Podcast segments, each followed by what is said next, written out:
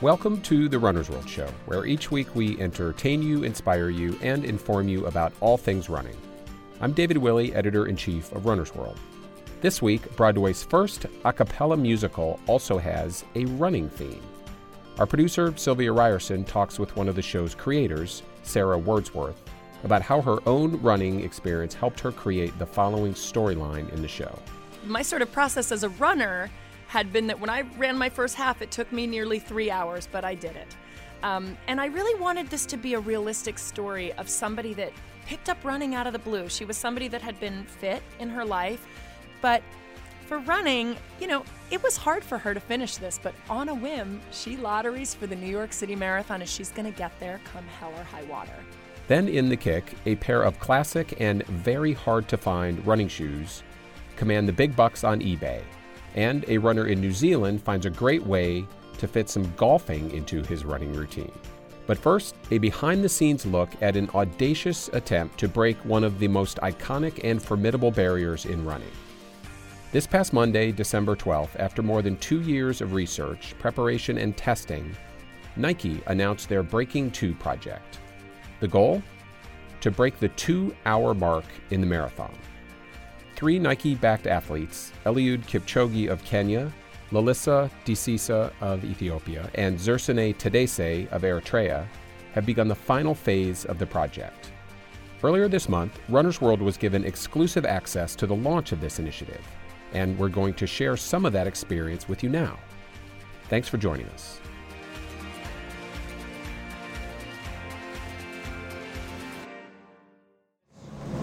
Five to get there. Good. Good stuff. That is the sound of a world class distance runner finishing up a treadmill test that, at its height, had him running at about five minutes per mile pace all under the watchful eyes of several scientists, biomechanists, and coaches who are all working for Nike. Why all the scrutiny? Well, Zersenay Tadese, who is from Eritrea, is one of three athletes about to embark on a quest that many people think is impossible to break two hours in the marathon. I was there watching Tadese do that test, as was Runner's World writer and columnist Alex Hutchinson who wrote a terrific data visualization piece for the magazine in 2014 that speculated on the nine factors that would have to collide for a runner to run 159.59.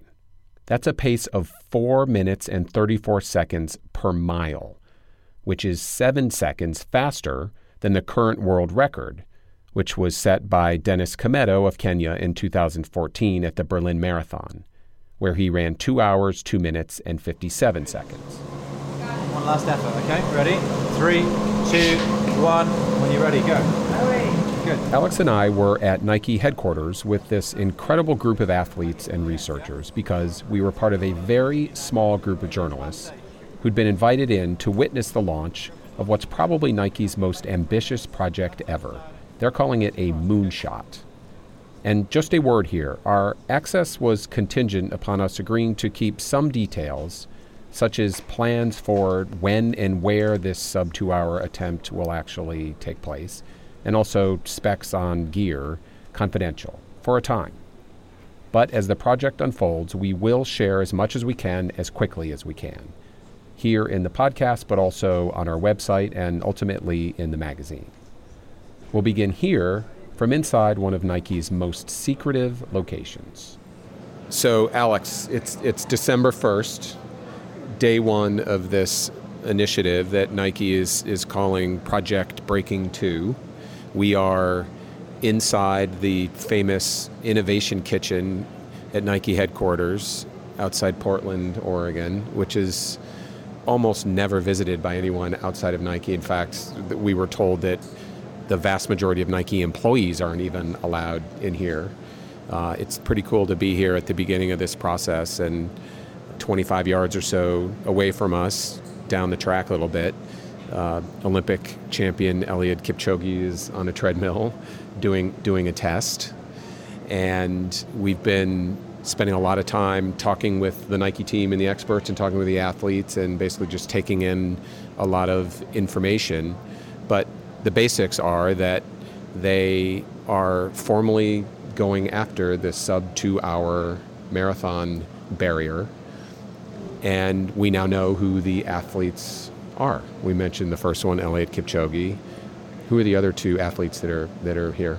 Well, there's a couple of interesting names. One is Zersenay Tadese, who's an Eritrean runner, who is the world record holder for the half marathon. So that's a pretty appropriate choice uh, because there's a lot of overlap between half marathon and marathon success. He's also kind of famous in scientific circles. He was the subject of a study about eight or nine years ago where it was shown that he had perhaps the greatest running economy, which means he was the most efficient runner ever measured. Um, or at least certainly among the the one or two or two or three most efficient runners ever measured. So he's proven it. He's a he's a Olympic medalist and he's the world half marathon record holder. But there's also some hints from his previous lab data that suggests he has the potential to maybe be a special marathon runner. And he's taken a couple of cracks at the marathon previously, and they haven't gone well. He's he's run a couple where he blew up in the last few k, and he's run a couple where he dropped out. So the question is, can can the the expertise and the resources that Nike is bringing together can they help him unlock this potential that he's shown in the lab and that he's shown at shorter distances? And the other guy is Lelisa Desisa, who's an Ethiopian runner who's probably best known to North American audience as, as a two-time Boston champion. He was uh, he, he won the year of the Boston bombing, and and, and uh, he's also he's he's a 204 marathoner. He's he's run 204 in the 204 40s in Dubai, uh, and so he's kind of a young gun uh, who tested well. Uh, and one thing that's maybe worth noting is is you know Nike has relationships with a lot of very fast runners, both established and up and coming. And they, they sort of ran through their knowledge of all the runners they were associated with, filtered down from a very large number to 18 really promising candidates who they brought in and did testing on. Uh, and you can hear just in the background the treadmill's ramping down. Eliud Kipchoge has just finished one of his testing stages. Uh, but they brought in 18 runners to do this kind of testing. And the three guys that we just mentioned, uh, Zersenay Tadese, Eliud Kipchoge, and uh, Lelisa Desisa, they're the guys who had the best numbers, but also seemed to have the potential to improve a little bit more, to, to get that extra 3% is, is, is what they need to get down below two hours. A quick word about those numbers Alex mentioned a minute ago. Nike was basically testing for three different measurements. The first was VO2 max which is essentially the size of an athlete's aerobic engine. VO2 max measures your ability to take oxygen from the air and deliver it to your working muscles for use. It's a measurement of how much oxygen you can supply. The flip side of that equation is running economy, or how much oxygen your body needs during exercise. Running economy basically measures how efficiently an athlete's engine burns fuel. And lastly, there is lactate threshold. When we exercise, our muscles build up a byproduct called lactate. Our bodies also clear lactate from our muscles and put it into our bloodstream. And there is a moment during intense exercise when we cannot clear it as quickly as we are creating it. And that is a very unpleasant and even painful sensation. Your lactate threshold is an indication of how well you can sustain a hard pace over two hours. Okay, back to my conversation with Alex. Okay, so back to Kipchoge for a minute, who is from Kenya. What what's the list of pros and cons for him as a runner? Well, there's one pretty good pro for Eliud, which is that he's the best marathoner in the world right now, uh, and that's not just on the basis of his uh, Olympic gold medal uh, a few months ago. He's run some very fast times. He was just off the world record to uh, to 203 low, and he has a pedigree that goes back more than a decade. He was he he shocked the world in 2003 as a teenager. He beat Kenenisa Bekele and, and Hicham El Guerrouj, the, the two greatest runners in the world at that time, at the World Championships in over 5,000 meters. So he has top end speed. He's a very fast, he's a 333 1500 meter runner. He's a 1246 5,000 meter runner, which is the fourth fastest in history. Uh, he's got pedigree all the way up, and then he moved up to the marathon about four years ago after the 2012 Olympics He's won all but one of his races. The only race he lost was to a world record. Uh, and so he's a man at the top of the game right now. And so having access to to a runner like him, whatever magic Nike can can conjure for their project, they're starting at a very very high level. Alex, you've thought a lot about this topic. You did a great piece for us about the two hour marathon and, and broke down the elements of what it would take to run a sub two hour marathon. What is the short list of variables that really are going to make the most difference? Well, there's a couple of different categories. You can think about what what can the athlete do, or how can the athlete be helped, and you can also think about what can change in the way the race is run, and that can that can include all sorts of things like where is it run, when is it run, what kind of course is it run on, how does the race play out? Because when you have a at a big race like Berlin or, or London or New York even or Chicago, there's a lot of money on the line, and the money goes to the guy who crosses the line first. And that, you know, if late in a marathon, you, you, no matter how motivated by glory you are, you also can't help but thinking well, this guy beside me, I need to kind of worry about him because he's going to take away my hundred thousand dollars. So there's ways of incentivizing the race as well as thinking about the, the you know, if, if you move away from the idea that it has to be at a big marathon and you say, we can hold the race wherever we want. We can, we can choose when, we can choose where. Uh, all of a sudden, there's a bunch of uh, variables that you can optimize uh, before you even start thinking about what you can do with the athlete. And then, of course, there's things you can think about in terms of training, in terms of the gear they wear, both on their feet and on the rest of their body, and uh, nutrition, uh, hydration, both during training and during the race. So there's a lot of levers they can pull, and uh, trying to pull all the levers simultaneously is, is the is the way they think they can uh, make this sort of quantum leap to another level. So the current world record is two hours, two minutes, and 57 seconds. Dennis Kimetto of Kenya ran that at the Berlin Marathon in 2014. So it, has been a couple years now. How optimistic are you that they can take, you know, essentially three minutes off, which is about 3% in the window of time that they're working with here? And I, I believe in your piece that you thought that the timeline, um, a natural timeline, right, for when the sub two hour marathon would be run was pretty far out in the distance, right? Yeah, so I, you know, I, I blush to say it now because it's it may look stupid, but at the end of this this piece that I wrote two years ago, uh, which sort of analyzed all these different factors, I said, look, my bet at the end, not a, not a not a calculation, but just a, hunch, is that we'll see a, two, a sub two hour marathon sometime around 2075.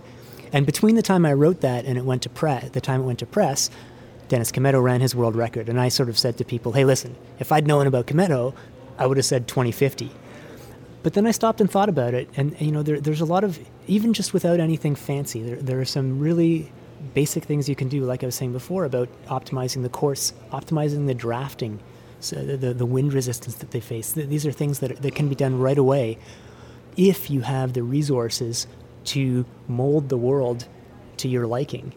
And, and, Nike is a company that has the resources to mold the world to their liking, and they've decided to do this. And it turns out, as, as, as we now know, that they decided to do this more than two years ago, almost two and a half years ago. So they've been trying to figure out in what way they need to deploy their, their considerable resources.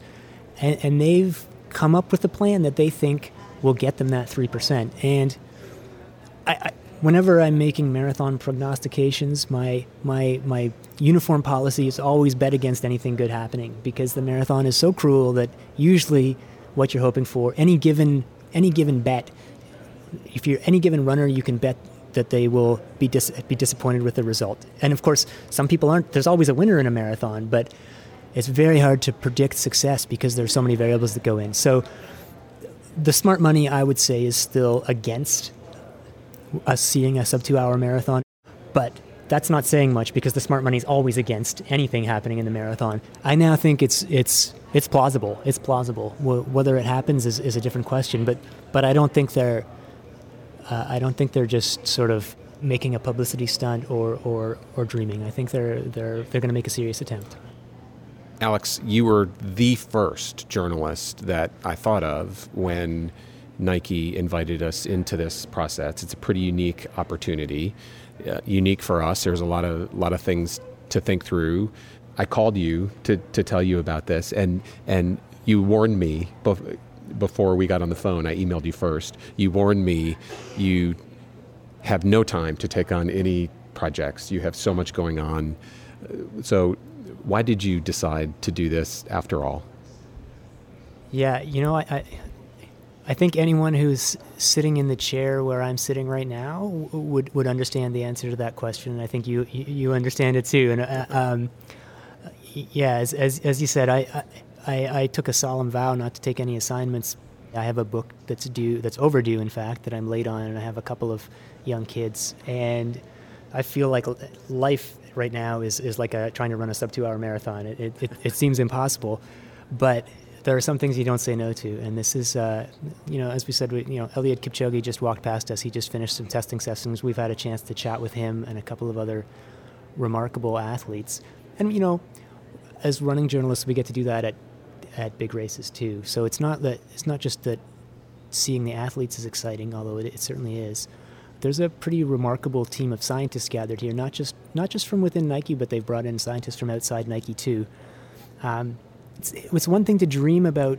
You know, I, as you said, I, I wrote this piece for Runners World a couple of years ago, which w- was basically an invitation to me to dream about what would it take to run a two-hour marathon, and they have the ability or the resources to take every one of those points and say, okay, we know what the what the things to be optimized are. Let's let's do it, and let's let's have a team of 20 people. I think they said is is is basically has been working on this for a couple years, give or take. You know, there's not people have multiple responsibilities, but basically they've had 20 people devoted to this on a research and design uh, from a research and design perspective. So.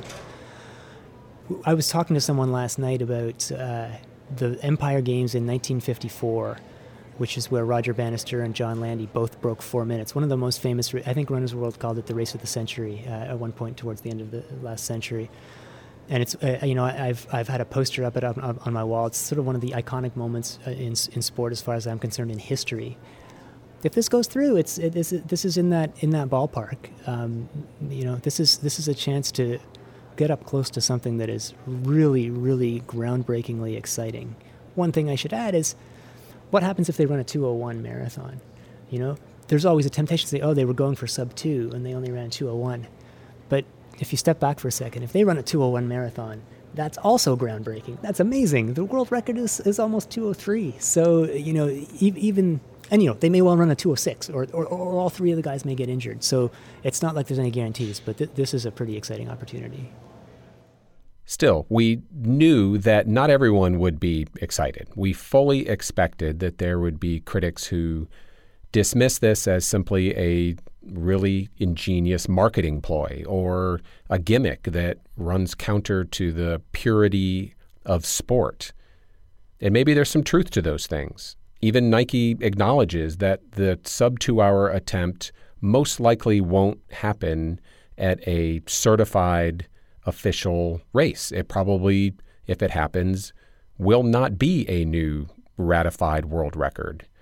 But that's not what they say they're focused on. They simply want to show that there is human potential to break two hours in the marathon and that they fully expect other attempts to be made over time. They expect a domino to fall and other dominoes to fall in its wake. But of all the things that Nike could spend its formidable time and resources on, they decided to pick this sub two hour marathon. So I asked Tony Bignell, who's a VP of footwear innovation at Nike, just why they were so focused on this particular goal you know we're we're runners who've been around it a long time. It's a bit like breaking ten seconds for the hundred. It's like breaking four minutes for the mile. It's, if you're um, if you're a high schooler, it's like breaking two minutes for the eight hundred. You know, like there's those barriers that people bust through, and um, and it's never been done. And we've seen that curve that's got closer and closer to two hours, and it's plateauing and plateauing and there's that great debate about is it humanly possible? Is someone going to smash through it next week, or is it going to take 50 years? I mean, there's there's a bit of no one really knows where it is, and I think we we're just excited to be part of trying to trying to break that, trying to bring down that record. So, is it still an open question to you that everything is going to come together? The stars are going to align. If if you had to put down a bet, do you guys think it's a lock, or are, are you still unsure? I would say we're unsure because um, it's not me having to stand on that start line, and there's so many variables that someone has to put themselves through. One of these amazing athletes have, has to do, but I don't think it's a pipe dream. Like I think everything that we're doing is setting ourselves up for success. But it's a human body, and it's a it's a race, and it's sport, and there's all the things that go into that um, that are big variables. The athletes themselves certainly don't consider this a pipe dream. But I couldn't help but wonder just how collaborative in effort this sub 2 attempt would be. Alex and I had one on one time with each of the three athletes, and there was not a lot of time when the three of them were together. There was a little bit of time when one was being tested on the treadmill and the other was either finishing up testing or getting ready to start. And they were there with their coaches and agents. And I'll be honest, they were definitely not walking around giving each other high fives. In fact, the vibe felt a little more cool and competitive than collegial. This is just one of the ways where the human X factor is going to come into play. It's not all about science and numbers and tests. It is three athletes who are setting out to do something that is incredibly difficult to do. And the dynamics of how they will work together or not work together in this attempt will have a big impact on whether they're successful or not. When Alex and I did one on one interviews with each of the three runners, we asked them all the same question in this quest for a sub two hour marathon, will they be teammates or rivals? As in the you know, we see each other as brothers, as friends, but when it comes to running, we're competitors. So you want to be the one who breaks two hours? Uh, God willing. I'll do it. That was Lelisa Desisa from Ethiopia, the 204 marathoner who won Boston in 2013. We asked the same question of Zersenay Tadese, the Eritrean world record holder for the half marathon. I'll look at it this way we are a team, we're one, our objective is the same. Uh, our preparation and uh, the things that we do is individually, but at the end, one of us, if one of us breaks it, it will be a collective win because one of one of us has done it. But you would prefer to be the one, yeah? yeah, I'm going to try my best to do that. and finally, here's Eliud Kipchoge from Kenya, the top marathoner in the world. Mm, it's I hope it will be important for me to cross, to be the first one to cross. Yes. Yeah. You want to be the one? I want to be the one. I'm not surprised. I think it's pretty clear that while these three runners are in this project together, in the end, it's going to be every runner for himself. And so lots of people will be paying attention to these athletes and how the project plays out. But for sure, there will be people out there wondering what all of this means for the running world at large. Why does this matter to weekend warriors, runners like me, who can't run a lap around a track at the pace that these guys will hold for 26.2 miles? Alex and I spent two days at Nike learning about the training, nutrition, and technology that will support this super ambitious endeavor. Many of the details are still under wraps for now, and many others are still, frankly, unresolved. But we did learn that, yes, this moonshot will have relevance to the general running community. It's been a fascinating and inspiring two days here at Nike.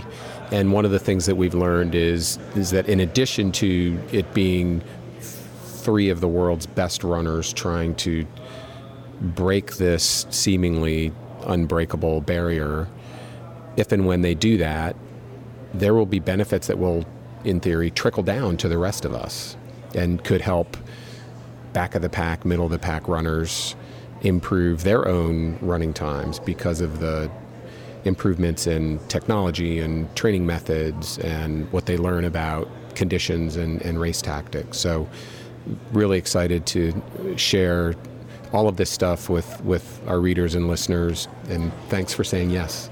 Well, thank you for thinking of me. And uh, yeah, I, I, I, couldn't be more excited about uh, what's to come. So, we are going to keep following this story over the coming weeks and months. We have lots of unanswered questions. And we promise we're going to ask those questions and share the answers with you. We'll also be sharing many more details of the Breaking 2 project. One other thing we'll be sharing my own moonshot attempt. That's coming up in a future episode. You'll hear about goal setting, hardcore data driven training, and even a dose of suffering.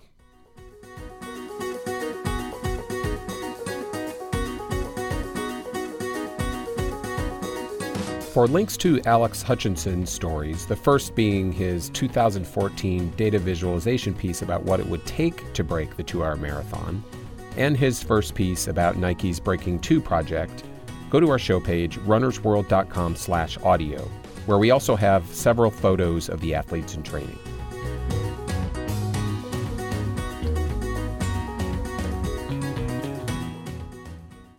One of our favorite things to do here on the show is to look for examples of how running intersects with culture in ways that you don't necessarily expect. In Transit just opened on Broadway this past weekend, on December 11th. It's a groundbreaking show in many ways. It's the first ever all a cappella performance on Broadway the first show with a beatboxer on stage, and as far as the creators know, the first time ever that a long distance runner has been one of the lead characters in a Broadway musical. That last bit came directly from Sara Wordsworth's experience of becoming a runner and running the New York City Marathon in 2010. Sara is one of four writers on the show, alongside Kristen Anderson Lopez, James Allen Ford, and Russ Kaplan. The four are all former members of the same a cappella group, and together they wrote the book, music, and lyrics for the show. In Transit follows the lives of 11 New Yorkers navigating the challenges of city life, and it draws from the writer's personal experiences of living in the Big Apple. Our producer, Sylvia Ryerson, saw the show in previews and then sat down with Sara Wordsworth to learn about how running has influenced her life and her work. To kick off the segment, here's a clip from the opening number of the show deep beneath the city with a thousand other strangers. Packed like driven cattle, speeding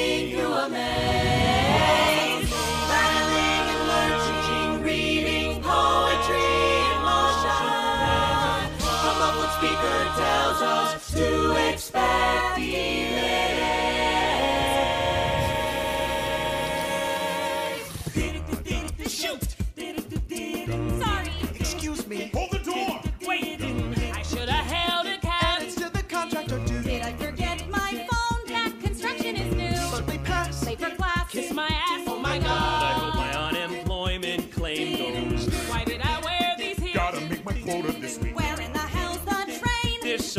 was unique. I'm so late. Ten of eight. Hate go wait. Don't they know that I got places that I need to go? But I'm not there yet. I'm not there yet. Still three, five, eight, thirteen minutes apart, underground on a track in a crowded car till I get where I have to get.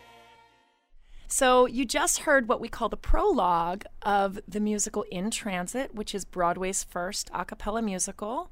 Um, we're playing down at Circle in the Square, and what's really interesting about that theater is that it's literally deep beneath the city. You go down a couple of flights into the theater.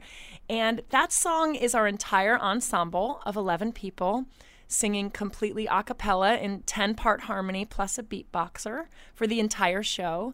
And um, the prologue sets the stage. Uh, we have 11 people on the subway train. And throughout the course of the night, we go into individual songs and stories and sort of follow some New Yorkers um, on a journey to get somewhere. Yeah, so tell me a little bit more about the story of the show and what makes it so special here on Broadway.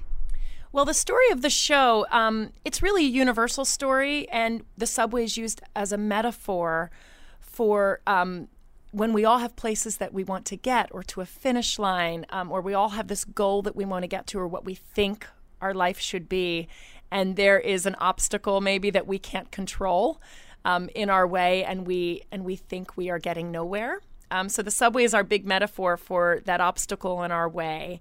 And um, the show the show is a broadway first so i'm really excited about it because we're doing uh, our medium is a cappella and that is the first time that a fully a cappella musical has ever hit the Broadway stage.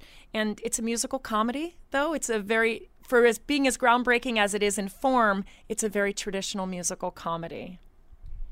And so we're really excited to have you here on the Runner's World show because um, one of the key plot lines in the story is about a runner. Would you tell us a little bit about Allie's character?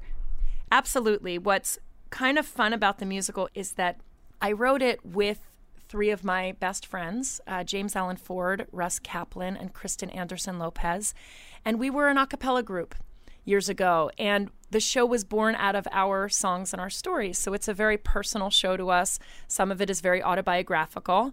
And the character of Allie um, was sort of based on me and some experiences I had in New York in my uh, late 20s. And uh, at the time, I was not a runner. And in early versions of this show, Allie wasn't a runner either. She was uh, recovering from a pretty bad breakup and trying to find her way without this guy, Dave. And um, throughout the years, I sort of became a runner on my path to getting the show up in its form off Broadway, which happened in 2010. But it, it just felt like it was taking so long. And being the type A person that I am, I needed something to focus on and had never run a day in my life.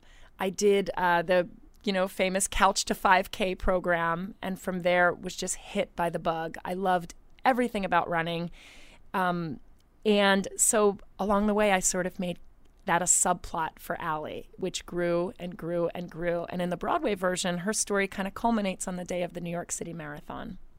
So tell me a little bit about how Allie's character comes to running.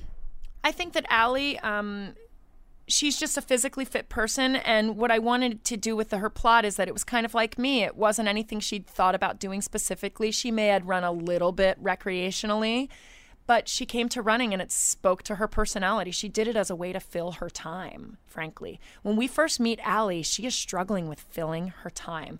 And she's trying to make plans with friends and she's trying to read books and get out there, take a pottery class, maybe. I mean, she's just doing she's suffering from this breakup and she just wants out of her own head. And running is one of the many things she's doing to try to do something. And it sticks for her. It sticks. So I want to play a, a clip from um, from Allie in the show, and uh, would you just describe to us what's happening at this moment? Sure. This is sort of a midpoint check-in for Allie, and when we have first met her, she has said, "Oh, I'm I'm fine." She's run into some friends of hers on the subway, and they say, "How you doing? Are you still with that guy? Did you get our wedding invitation?" And she says, "Oh, I'm fine. Don't worry about it. I'm. It's all good. I moved. I'm running. I'm fine." So we know she's a runner. Um, we don't know how much she has run, but this is the midpoint in the show when we pick up with her, and she has just completed her first half marathon. Allie. Hello again. Oh, Trent, I wouldn't hug me right now. I just ran farther than I ever have. Healthy hipster half marathon. Since when did you become a healthy hipster? Since three hours ago. I've never done more than a 10K, but I finished. Wow, congrats. Don't congratulate me yet. On a whim, I lotteried for the New York City Marathon and got a slot. Somehow, I'm gonna run 26.2 miles. But that's coming up in. Hey, Don't say it. I'm determined to get there. But first, I'm getting to Shake Shack. You could have two Shack burgers. You look amazing. I'm trying. Because one of these days, I'm gonna bump into Dave with the perfect woman on his arm, and I need to look my best when I cut her. So tell us a little bit about this moment and um, your writing process, creating this moment. Sure. Well, you know, my sort of process as a runner had been that when I ran my first half, it took me nearly three hours, but I did it. Um, and I really wanted this to be a realistic story of somebody that picked up running out of the blue. She was somebody that had been fit in her life, and we find out later that she had started a sports medicine degree and never finished because she dropped out of school to follow this guy to New York. So she was into fitness. She had done some yoga. When we see her in the opening number, she's done a little bit of that.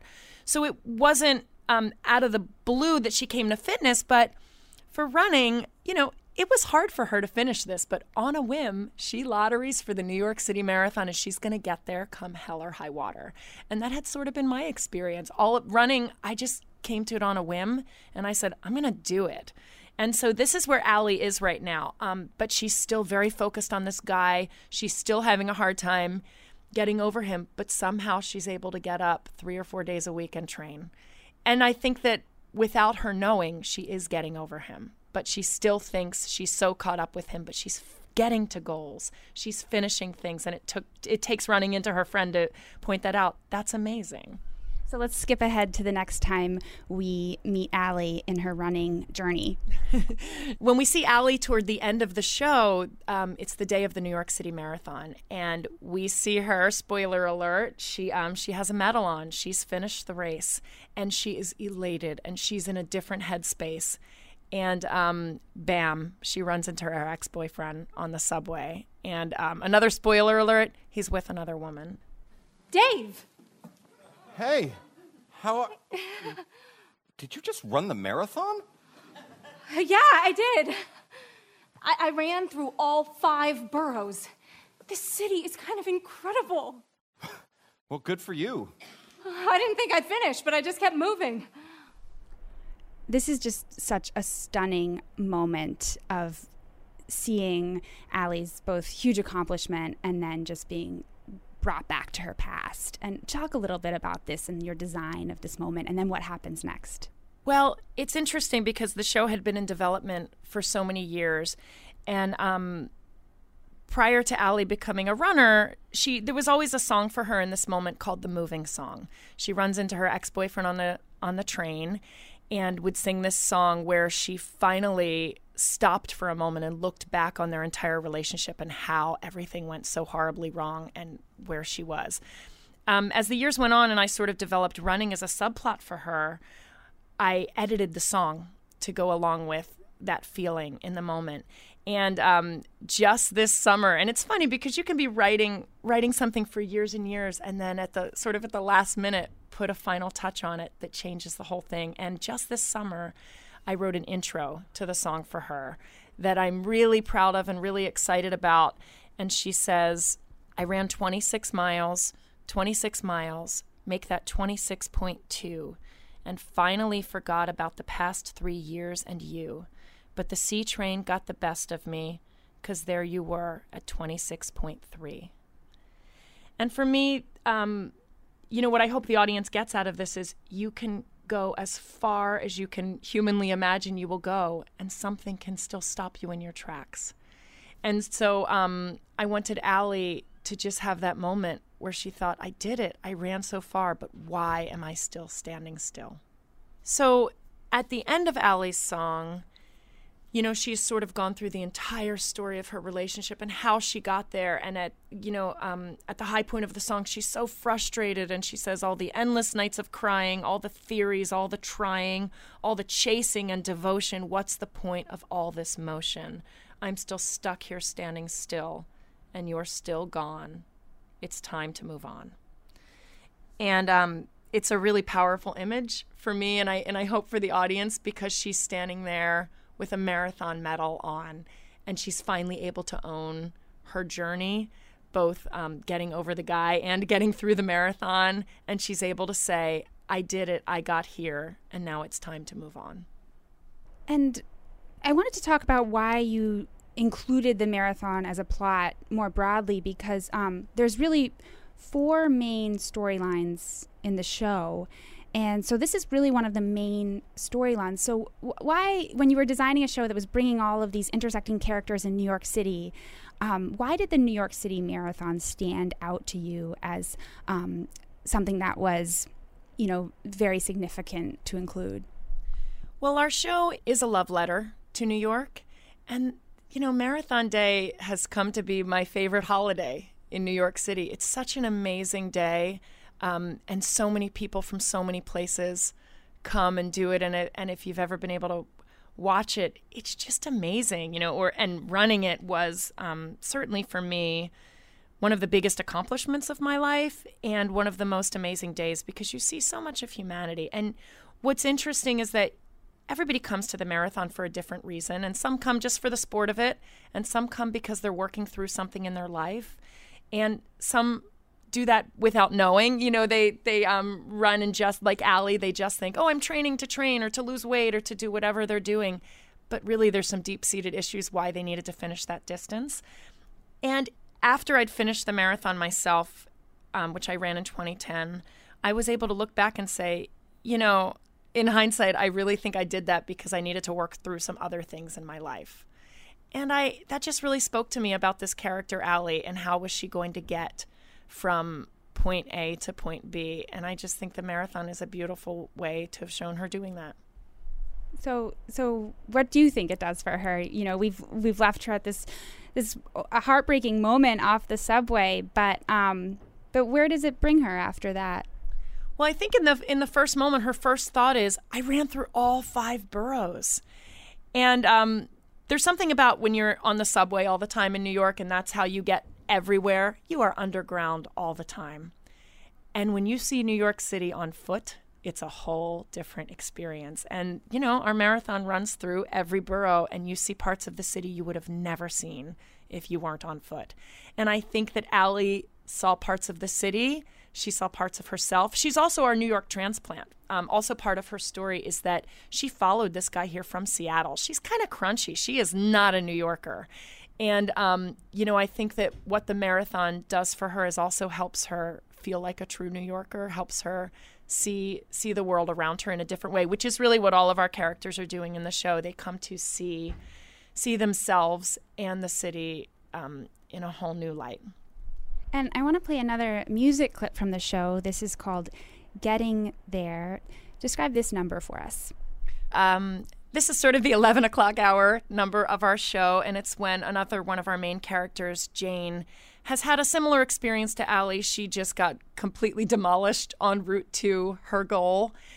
And um, our we have a beatboxer in our show, um, and his name is Boxman. And it's also the first time that the art of beatboxing is um, featured in a Broadway musical, and we're really excited about that. But he's a subway performer, and he struck up a friendship with this character Jane, and uh, she she meets Boxman on the subway at a time where she is at her lowest. And she says, I just don't know what to do anymore. I've done everything I can and I don't know what to do. And he says, Then Jane, just be on the A. And then she sings this song because she hears, she stops for a moment. She stops for the first time and listens to the symphony of the city around her. Look at all these people colliding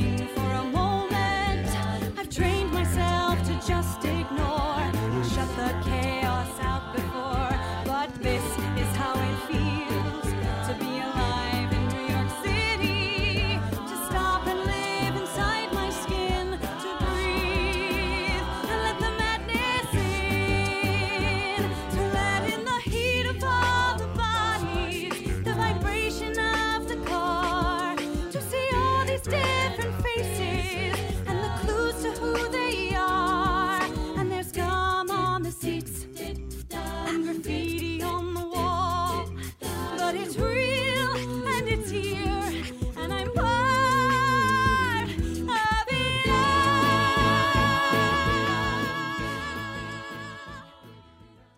one of one of the huge themes is how are you going to get where you're going if you don't know how to be where you are. And running definitely fits into that because my experience as a runner had been it doesn't matter how fast or slow you go. It doesn't matter you know if your training mirrored the exact prescription for training that you had in you know sitting on your desk or wherever it was. Um, you get there. You get there in your own way in your own time but the entire time you aren't nowhere. You know i mean for Allie, for Allie specifically you know she's running these miles and she's training and running these miles and she may only be at mile 2 but she's gotten somewhere and mile 2 will get her to mile 3 and mile 3 will get her to mile 4 so um, i think it's a message we all we all need. It's certainly universal that that um, we can try and try and try to get somewhere and still feel stuck. And um, and for Allie, you know, she gets to 26.2 miles and still feels stuck, and she has to look at her life and say, "But is there a way forward? And what's that way forward?" I wanted to talk more a little bit about your own artistic process and how running fits into that. And when you were working on this show, how is your running routine sort of a part of your creative process? Well, I definitely call myself a recreational runner. Um, and when I first picked up running, like I said, I started with the Couch to 5K, and then over the course of about a year and a half, made it to my first full marathon. Um, and as a writer, it was such a release going out on runs because it was really a time for me to clear my head. And I also carry my iPhone when I run, and I've always um, just felt free to put in voice memos anytime I think of lyrics. It, it was just a, it was really, I wasn't prepared for how freeing it would be for my brain. Um, and when I first picked up running, I was really lucky to live pretty close to Central Park. And um, it was a way for me to get in touch with nature. And that freed up my creative process so much. And so being able to bring in my running experience to a character has just been so incredible. You said this was the first running character on Broadway, is that right? I think it might be. I have to do some more fact checking on that, but I can't remember a Broadway musical that really featured a long distance runner. Um, and I think it's pretty special. You know, there's so many, so many runners out there, and and I just had no idea what the community was like until I got in. And, and the other thing is, um, I want to give a shout out to the New York City Galloway Training Group, which is where I found a home when I knew that I wanted to run a full marathon, but had no idea how I was going to get there. I joined that group. And um, while I was in rehearsals for the off Broadway production, I would go on these long runs, you know, like our 18 mile training runs, and then I'd go to the theater all day. And it was so great because these people from all walks of life, from outside of the theater community, would say, How's the show going? And it was a chance to get off my chest all of the things I was dealing with or talk about it in a different way with um, people that weren't in the theater, which was so important. And um, as a as a writer and as a person in the arts, sometimes you can you can do everything quote right. You can follow every prescription for how to get to the pinnacle of your career or wherever it is you want to be or get that show or get your work produced. And it just doesn't work out on a schedule. It's really out of your control. And running for me, I really I'm so type A that I needed something in my control and I think that's why it spoke to me so much. I had this schedule and if I did, you know, a long run every Saturday and I did my training runs during the week, like I put them in my calendar. I knew when I was going to do them, I knew where I was going to do them, and I made it to that finish line. So for me, it really um, influenced me in my writing and in my artistic career to say, just keep going and you'll get somewhere. Just keep going. And as you said, you started running later in life. When did you start, and what was it that made you first do that couch to 5K? I have no idea. Um, I have no idea what made me do that because I was that person in um, gym class that when they said, okay, everybody runs a mile today, I'd get a doctor's note and get out of it. You know, um, I, yeah, running was not something that I ever wanted to do or ever thought I could do. I had a roommate, Andy. Um, she was a runner. And I, you know, I think like theater, you have to see it to be it, you know, and I just kind of um, watched her doing it and thought, could I ever do that? But I have no idea what made me do it. Just one day I woke up in the morning and said, I want to do a 5K. I just want to try. And, um, you know, truthfully, that title, Couch to 5K, spoke to me because I thought, here I am on my couch. I wonder if I could get to the 5K. Um, but it's been an amazing thing in my life. And since I've run my two marathons, I've since had a baby, and the show has gone to Broadway, which is a grueling schedule. Um, and so I haven't run long distances for a few years, but it's something that I always go back to. And three times a week, at least, I lace up my shoes and I go out there for at least 30 minutes and um, and touch base with that part of myself. And I wouldn't trade it for anything. The other thing that really struck me watching the show was um, what a marathon it is for the performers, the cast. Being an a cappella show, they are the orchestra, the duration of the show. Um, would you just describe a little bit of the endurance that takes and what, what that means to be an all a cappella musical? Yeah, we're so excited because we have this groundbreaking sound design on Broadway as well. We are the first Broadway show to ever use double in ear monitors, um, which is a technology that's used a lot in rock concerts so that you can sort of um, get all of the ambient noise out of your ears and just hear um, the music in, in sort of in your head. And we're using that because in an a cappella show, and we are in a three quarter thrust theater at Circle in the Square you can't see the conductor, they hear him. And no matter where you are on stage or backstage or anywhere, you still hear the mix of all your other 11 singers making the harmony. So it is a marathon. Our actors never get a moment of rest in the in the entire musical. You know, like the marathon, the gun goes off and off they go, and they don't stop until the very end. Um, and they have to support one another. They have to pace themselves. It really is very similar to running a marathon. One thing I thought was so incredible reading about the show was how even when one of the ensemble members might be off stage, they're still singing the entire time. If they're like changing outfits or um, moving into a new scene, they are just singing nonstop. Yeah, because our actors are the orchestra. They also not only provide the backups for every song in the show, but they provide all of the underscoring, all of the scene transition music, and they still appear in a new costume every time they walk on the stage. So um, they are backstage singing backup harmonies while they change their clothes. And we have an incredible running crew on this show. Um, all the backstage personnel, the people that you don't see, are really the heart and soul of the show, um, keeping what's on stage looking and sounding great. And speaking of looking great, there was one cool fact about Allie's costume. I am super excited about this. So in rehearsal, um, in in the scene where Allie finishes the marathon, um, she's of course wearing a marathon medal and she's wearing a race bib and she's wearing a mylar. And so in rehearsals, I brought in mine from from 2010, and I was so excited to see her in that. But I thought, you know, and on Broadway we have incredible props people, incredible resources to make everything looking great, and costume designers and costume shops.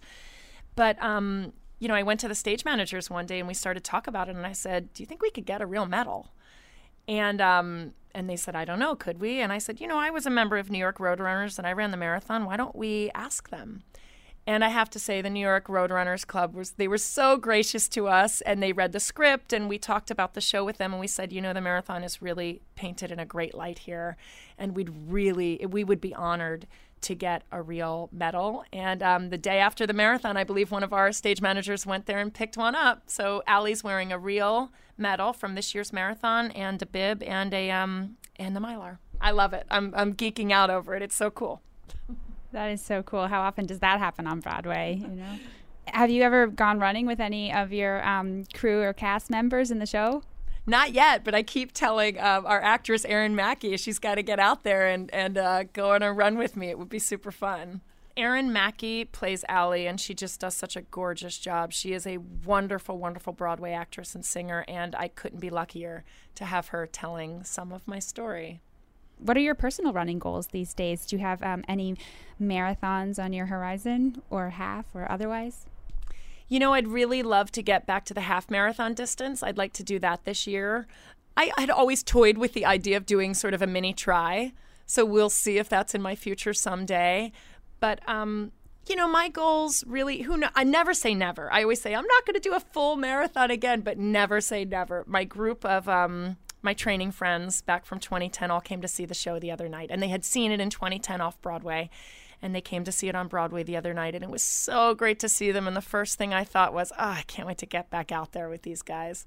So I had the great coincidence of running into Erin Mackey on the corner right before coming up to talk with you, and um, and I was talking with her about the show, and she told me this great story from last night's performance, where she sang that line about um, 26, or should I say 26.2, and when she said that 26.2, she got a big laugh from somebody in the audience who really knew what the significance of that point two was. And so I think the show really, um, really speaks directly to a lot of runners. Yes, and um, Erin and I have had a lot of talks about what is that immediate post marathon feeling? How do your legs feel? How does your heart feel? How does your brain feel? We've talked about that a lot. So, um, and I was really pleased because my running friends did say, "Oh yeah, I saw her make a move," you know, where she was sort of pounding out her quads after the race. And um, yeah, I think that if runners come, they might get a might get a chuckle um, over the reality.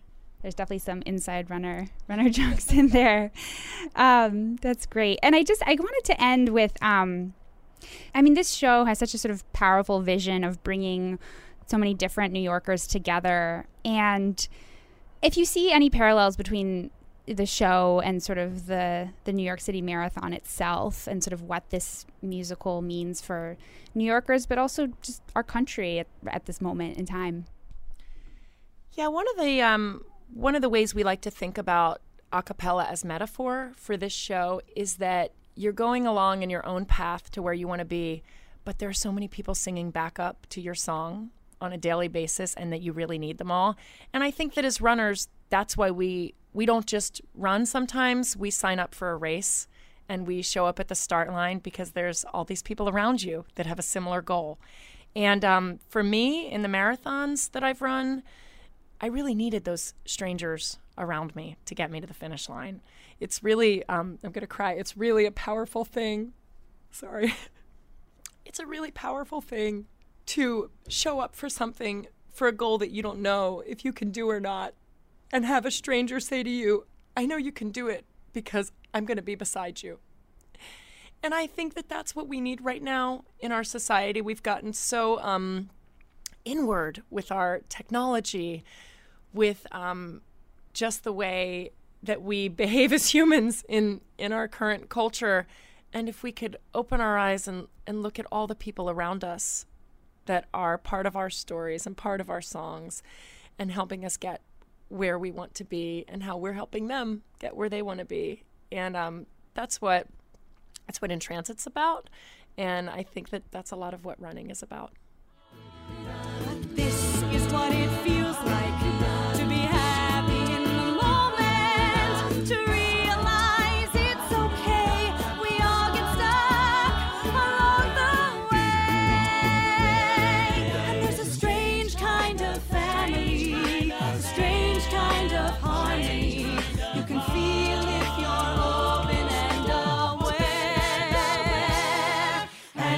This is what it feels like to be here, to be here, and happy in the moment. And getting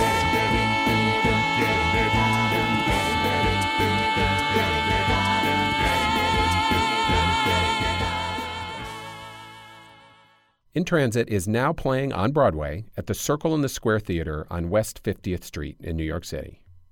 And now it is time for The Kick with producer Brian Dalek and reporter Kit Fox. Okay, so on this episode, we've talked a lot about Nike and the innovation for the future when it comes to the two hour marathon. We heard that earlier in the show, but actually, a classic piece of Nike gear is in the headlines as well on runnersworld.com. Tell us a little bit about this, Kit. Okay, so earlier this month on eBay, what ostensibly looks like a ratty, muddy pair of Nikes Mhm. appeared. Uh, and sneakerheads kind of lost their minds because um, what it turns out to be are these shoes are probably some of the rarest Nikes ever made. Um, they're called the Nike Moon Shoe. Mhm. And these were used, they like a dozen or so were handed out before the 1972 Olympic trials in Eugene, right? So yeah, essentially these were the first pair of running shoes ever made by Nike that have the swoosh on them. yeah. Exactly. And so um, these shoes go up for auction. They actually sold for eleven thousand two hundred dollars, Wow. which is a crazy expensive price. But it's because they're so rare. So actually, um, these are one of three pairs that have known whereabouts. Okay. Um, the other two, one is on display enshrined in Nike's main lobby, Okay. next to the original o- Where it waffle should be. Exactly. Um, kind of, you know, your shrine to Nike. And the other is actually owned, it's in a safe deposit box in Oregon, owned by this just massive sneakerhead collector. And he was actually the guy that helped sell this third pair. He calls these the holy grail of running shoes. He actually had like a, a shoeseum, he called it, right? Yeah, at one point he had over 2,000 pair of rare and collectible shoes, many of them um, Nikes because he's obsessed with Nike, and he kind of calls the Moon shoe his crown jewel of his collection. So tell us about the guy who actually had these shoes and gave them up for auction. He was a runner. Yeah, his name was Bruce Mortensen. Um, he ran in the 1972 Olympic trials in the marathon. Mhm. Um, so he showed up to Blue Ribbon Sports, which is the precursor to Nike, Mhm. and an employee was handing these shoes out, uh, and he took one and wore them during the race. Um, said that they were pretty decent. Said they were decent, right? And then yeah, then he's back home, um, has them in a closet for a long time, hands them off to a store for like the display. The story says, but then he just found out that there's more to them. Exactly. He realized kind of how historic they were um, a few years ago, and uh, this summer finally realized that they could be worth a lot of money and decided to um, put them up for auction on eBay with the help of this shoe collector who owns the other pair of moon shoes. Right. So just keep it in mind, Kit. If if you ever find a pair on eBay, that it's it's gonna cost you a little bit, just only ten grand. You know, I'm willing to pay like a decent amount of money 50 for running shoes. I think eleven thousand might be a little too A little much. too much? me. Yeah, Okay. just a little bit. All right. Maybe if they had jetpacks in them. Okay, moving on to I- seem it's like we always do crazy records here. We Kit. And love Here's records. another one um, that involves golfing with running. which just kind of to me seems counterintuitive because I don't golf, but if I did, I'd want to have a beer and a hot dog in hand at all times. Mhm. We have someone who did not do that at all, Brian. What happened? So a guy in New Zealand, his name is Brad Luton. He broke, and unofficially, he broke a Guinness World Record for the most golf holes played in a 12-hour period. He did this over the weekend. How many holes did he golf? 237 holes, Kit. Wow. Just so you know, so it's an 18-hole course. That's 13 rounds total. Okay. And, and and three extra holes on top of that. He broke the previous record of 221 holes pretty easily. How does running have to do it with this? Because he could just be in like a souped-up golf cart, right? Yeah, I mean, he ran the whole thing. He only played with a six iron, so he's hitting a six iron off of every Yeah. tee. And there are like really other interesting elements to it because he's been practicing speed golf. It's an actual sport. Like his fellow New Zealander Nick Willis is really good at speed Also, a elite runner An miler. elite runner, yeah. So he kind of picked it up by seeing Nick Willis do this. So he's been practicing for a long time. So he basically, you know, tees off with a six iron, hits it as far and accurate as he can, Mhm. sprints to the ball, and just keeps that one Just club. and- keeps going. And How far did he run? in total, just under a 100K. Oh my so gosh. 98K, he told our reporter Monica. And um, so that's about 62 miles. He'd never run that far. He's not an ultra runner. He's like more of a 10K guy and a half marathon Yeah. guy. So he's always trained and he does a lot of running. He has like a long run streak, but he has never run that far in a single amount of time. All right, so clearly his running is super impressive, but I mean, is this guy like a good golfer? How do you do? He he is a pretty good scratch golfer. Like when he's regularly playing. Surprisingly, he only plays regular golf a few times a year. He said because of his family, but he's more into speed golf now. His his best score ever is an 81.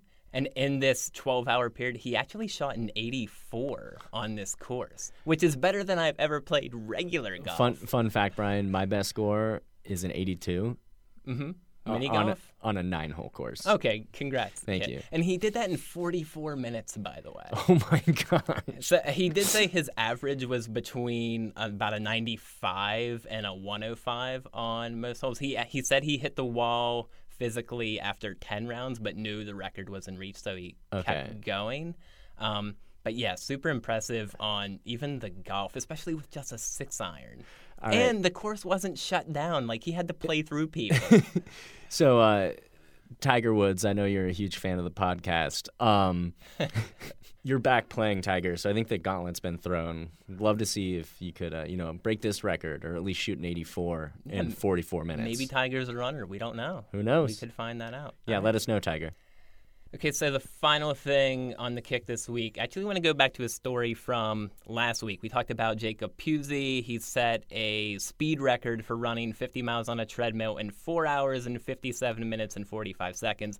I couldn't believe it. So, just under five hours on a treadmill, Mhm. bar none, impressive.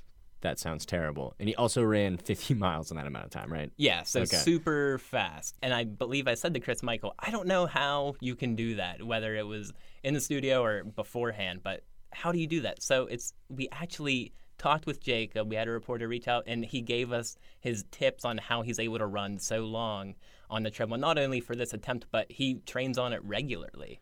Okay, what are the tips? How do you Okay, so the the, ones terrible. the ones that stand out is one of my favorites. Just you know, have a good workout on there, like a fartlek. So a couple minutes hard, couple minutes easy. That's simple. Yeah, The other good thing, I think it's one of your main items on the treadmill is like have something good to watch, like Oh, on yeah. television. So Parks what- and Rec, So, shout out. So Parks and Rec would be kind of your binge thing. Yeah, right now. exactly. Last week I said I would need a good HGTV marathon, but actually it would be like rewatching Westworld. You're such a married person. Yeah, actually, we've been watching Westworld, so I would want to have to Okay, go back and watch that again. So uh, find something good Okay. on maybe HBO to get through. He also likes to run with like a course on the treadmill screen, so you know that would be a good chance for me to actually run Boston. So the only time you'll ever get to run Boston. Exactly. The only time I'll get to run Boston Zing! is Sorry, on a that's mean. treadmill. Yeah. Um, and then you know have good tunes. He liked Bob Marley. What are you listening to right now? Oh Kit? no! I mean, this is gonna sound cliche, but the Hamilton mixtape soundtrack. Oh, well, that's good. Solid. You find that's great for running. It's just a great soundtrack. So, uh, you know, it's great for any time, but running too. Okay. Yeah. Okay. And then the final thing that really makes sense is like it's often hard to like nail down your nutrition on a Mhm. long run. You know, you have to fumble with uh the shoes in your shorts or something like that. And it's like everything's right there in front of you. Your water, your gels, your chews. So like you have that right there with you. I mean, in my example, it would be a donut right there in front of me. I just that brings to mind uh, just a, a great product idea: a Mhm. treadmill fridge. Oh, like Just a fridge connected, yeah, to just the a fridge connected to the treadmill, Mhm. where you can have a cool beverage or junk food. I love that. The good. Hopefully, no one steals that idea. You need to get to the. You need to get that patent going. Do you know what I'm gonna call it? Please tell me. The coolest treadmill around. Awesome, awesome. So check out the treadmill tips on our episode 33 show page on runnersworld.com slash audio. Um, you can get more of Jacob's tips there. Um, Kit, thanks for coming down and doing the kick once again. It's, it's been a few weeks. I know it has. Thank you. I've missed it. That's it for this week's show. Well, almost. We've heard from a bunch of you about your running date stories. Thank you. We are still collecting these. So if you want to share your best or your worst on the run dating experiences, just sum up that workout in a brief note and email it to us at rwaudio at rodale, that's R O D A L E dot com. You can also reach us on our Facebook page, Runner's World Audio, or tweet us the super short version at RW Audio. We're working on an episode about dating on the run, and we just might use your story. Okay, that's it. Thanks again to all of you for the ratings and reviews. They really help us make the show better. I'm David Willey, editor in chief of Runner's World, and this week's show was produced by Sylvia Ryerson, Christine Fennessy, Brian Dalek, and Alex Ward. Be sure to join us next week when we talk to someone who actually hurt me during our interview. That would be Joe DeSena, the founder and CEO of the Spartan Race. So I started putting on events in 2001. Lost money at every event I put on, um, but it was a blast. It was blast because I love roping people in to, and torturing them. Trust me, you do not want to miss this show. Thanks for listening. We'll see you next week.